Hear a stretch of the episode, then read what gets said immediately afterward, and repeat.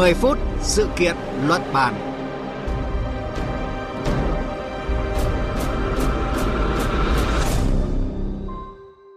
Biên tập viên Phương Hoa kính chào quý vị và các bạn đang đến với chương trình 10 phút sự kiện luận bàn của Đài Tiếng Nói Việt Nam. Thưa quý vị, trong tuyên bố mới đây, Thứ trưởng Ngoại giao Nga Alexander Pakin cho rằng các lệnh trừng phạt và chính sách của Mỹ ngày càng khó đoán định hơn đã làm gia tăng những nghi ngại về việc sử dụng đồng đô la Mỹ. Nhằm giảm thiệt hại và rủi ro, các nước trong đó có Nga sẽ phải thúc đẩy nhiều giải pháp, đặc biệt là tăng cường sử dụng đồng nội tệ trong giao dịch thương mại quốc tế thay vì đồng đô la Mỹ. Không chỉ hướng tới giảm sự phụ thuộc vào đồng bạc xanh, Nga thời gian qua còn kêu gọi cả Trung Quốc cùng từ bỏ đồng đô la. Cũng có nghĩa câu chuyện tiền tệ đã không dừng ở việc làm ăn hay giao dịch. Thế nhưng để hiện thực hóa được tính toán địa chiến lược này, khó khăn với Moscow là không nhỏ. Và đây cũng là nội dung chúng tôi đề cập trong 10 phút sự kiện luận bàn ngày hôm nay.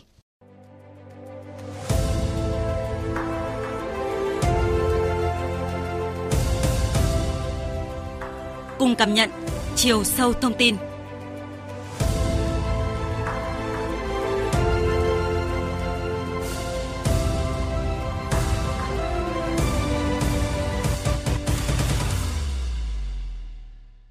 Thưa quý vị, thưa các bạn, trong nhiều thập kỷ, đồng đô la Mỹ vốn thống trị thị trường thế giới vì tính ổn định cao.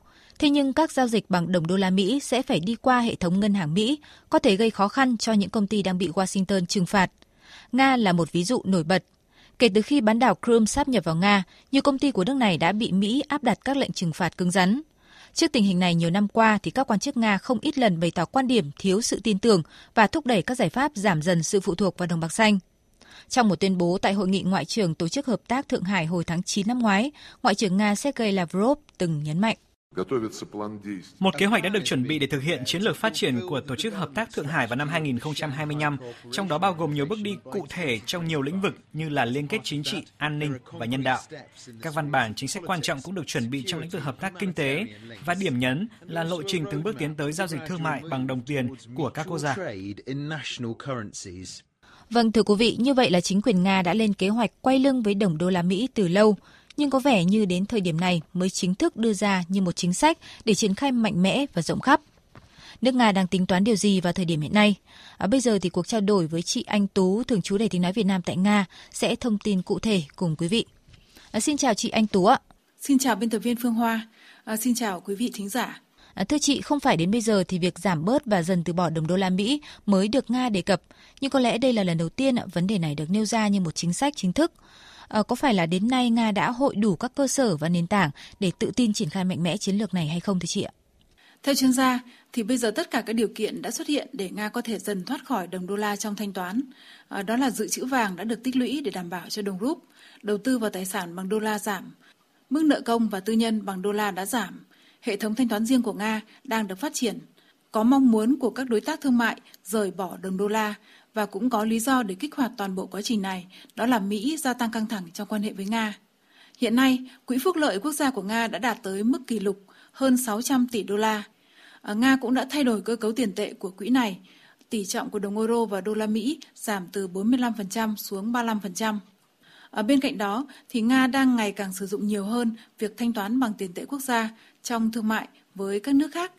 Chủ tịch Duma Quốc gia Nga Vyacheslav Volodin mới đây cho biết các khoản thanh toán bằng tiền tệ quốc gia trong Liên minh Kinh tế Á-Âu đã tăng lên 74%.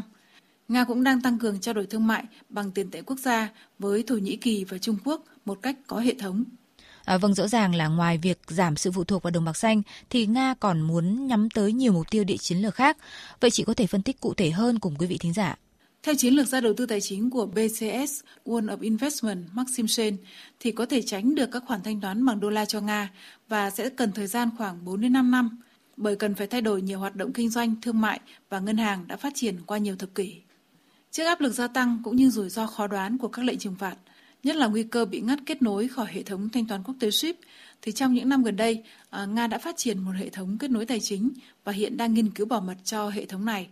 À, tuy nhiên, để mở rộng thanh toán quốc tế bằng tiền quốc gia thì đòi hỏi đồng tiền phải có giá trị, được đảm bảo bằng sức mạnh của nền kinh tế.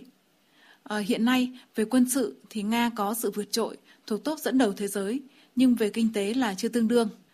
Việc Nga gia tăng dự trữ vàng và ngoại hối, trước hết nhằm đảm bảo sự ổn định vĩ mô cho nền kinh tế, hỗ trợ đồng rúp khi có các biến động mạnh trên thị trường.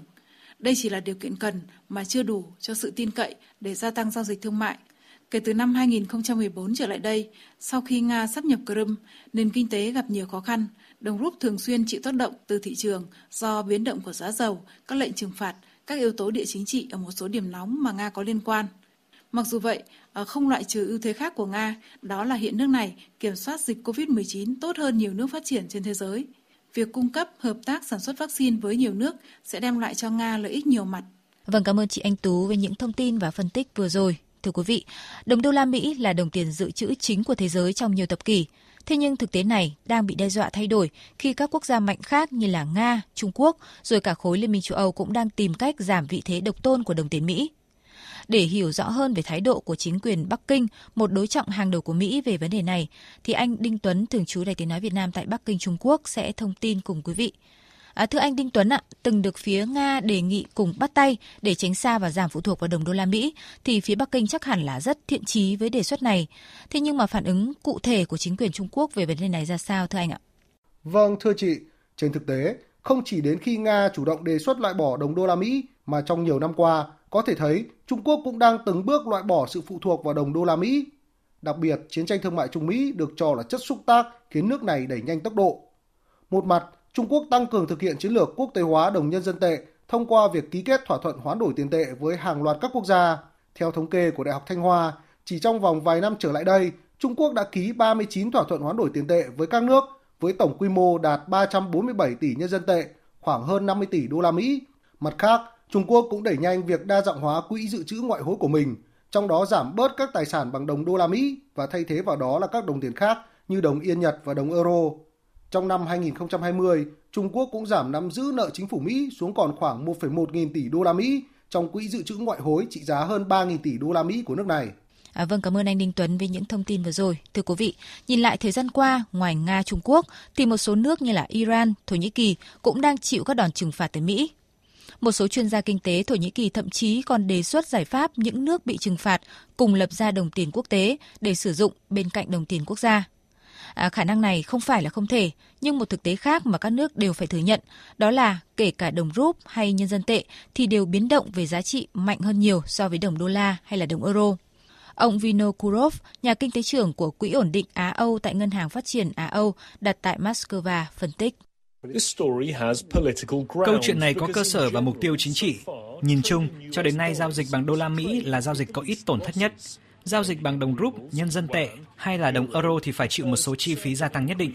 Thế nhưng, các quốc gia đang cố gắng làm điều này để tránh rủi ro hệ thống phát sinh về sau. Ở góc độ khác thì bà Anna Corin, chuyên gia tại Viện Phân tích An ninh Toàn cầu thuộc Đại học John Hopkins của Mỹ cảnh báo. Chúng tôi không biết điều gì sẽ xảy ra tiếp theo, nhưng những gì chúng tôi đang nhận diện được là tình hình hiện nay không bền vững.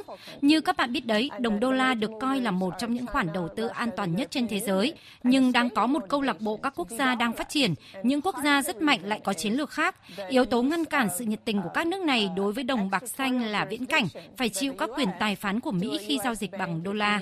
Vấn đề là khi đồng đô la Mỹ được sử dụng hoặc các giao dịch được thanh toán qua một ngân hàng Mỹ, các thực thể buộc phải tuân theo quyền tài phán của Mỹ, ngay cả khi họ không liên quan gì đến Mỹ.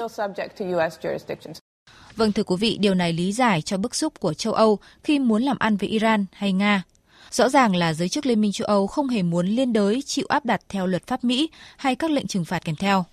Bởi thế mà các nước hiện có động lực rất lớn để thoát khỏi sự phụ thuộc đồng đô la Mỹ. Theo giới quan sát, hiện đồng nhân dân tệ hay đồng rúp có thể manh nha là một cảnh báo sớm khi chính quyền các nước này đang nỗ lực quốc tế hóa việc sử dụng đồng tiền của mình thông qua các hợp đồng thương mại không dùng đồng đô la. Như là việc ra đời các hợp đồng mua dầu thô bằng nhân dân tệ của chính quyền Bắc Kinh được cho là tín hiệu mạnh có thể đe dọa sự thống trị của đồng bạc xanh, tạo cú hích cho xu hướng phi đô la hóa trên toàn cầu. Nhưng theo các chuyên gia, các đồng tiền khá mạnh như là nhân dân tệ dù có thể là điều kiện cần, nhưng chưa phải là điều kiện đủ để toàn cầu từ bỏ và nói không với đồng đô la Mỹ. Hay như với Nga, lộ trình chuyển đổi hoàn toàn sang đồng nội tệ cũng đòi hỏi sự thay đổi một cách hệ thống và rằng đây sẽ còn là cả một chặng đường rất dài. Ở tới đây thì chương trình 10 phút sự kiện luận bàn cũng xin dừng lại. Cảm ơn quý vị và các bạn đã chú ý theo dõi. Xin chào và hẹn gặp lại.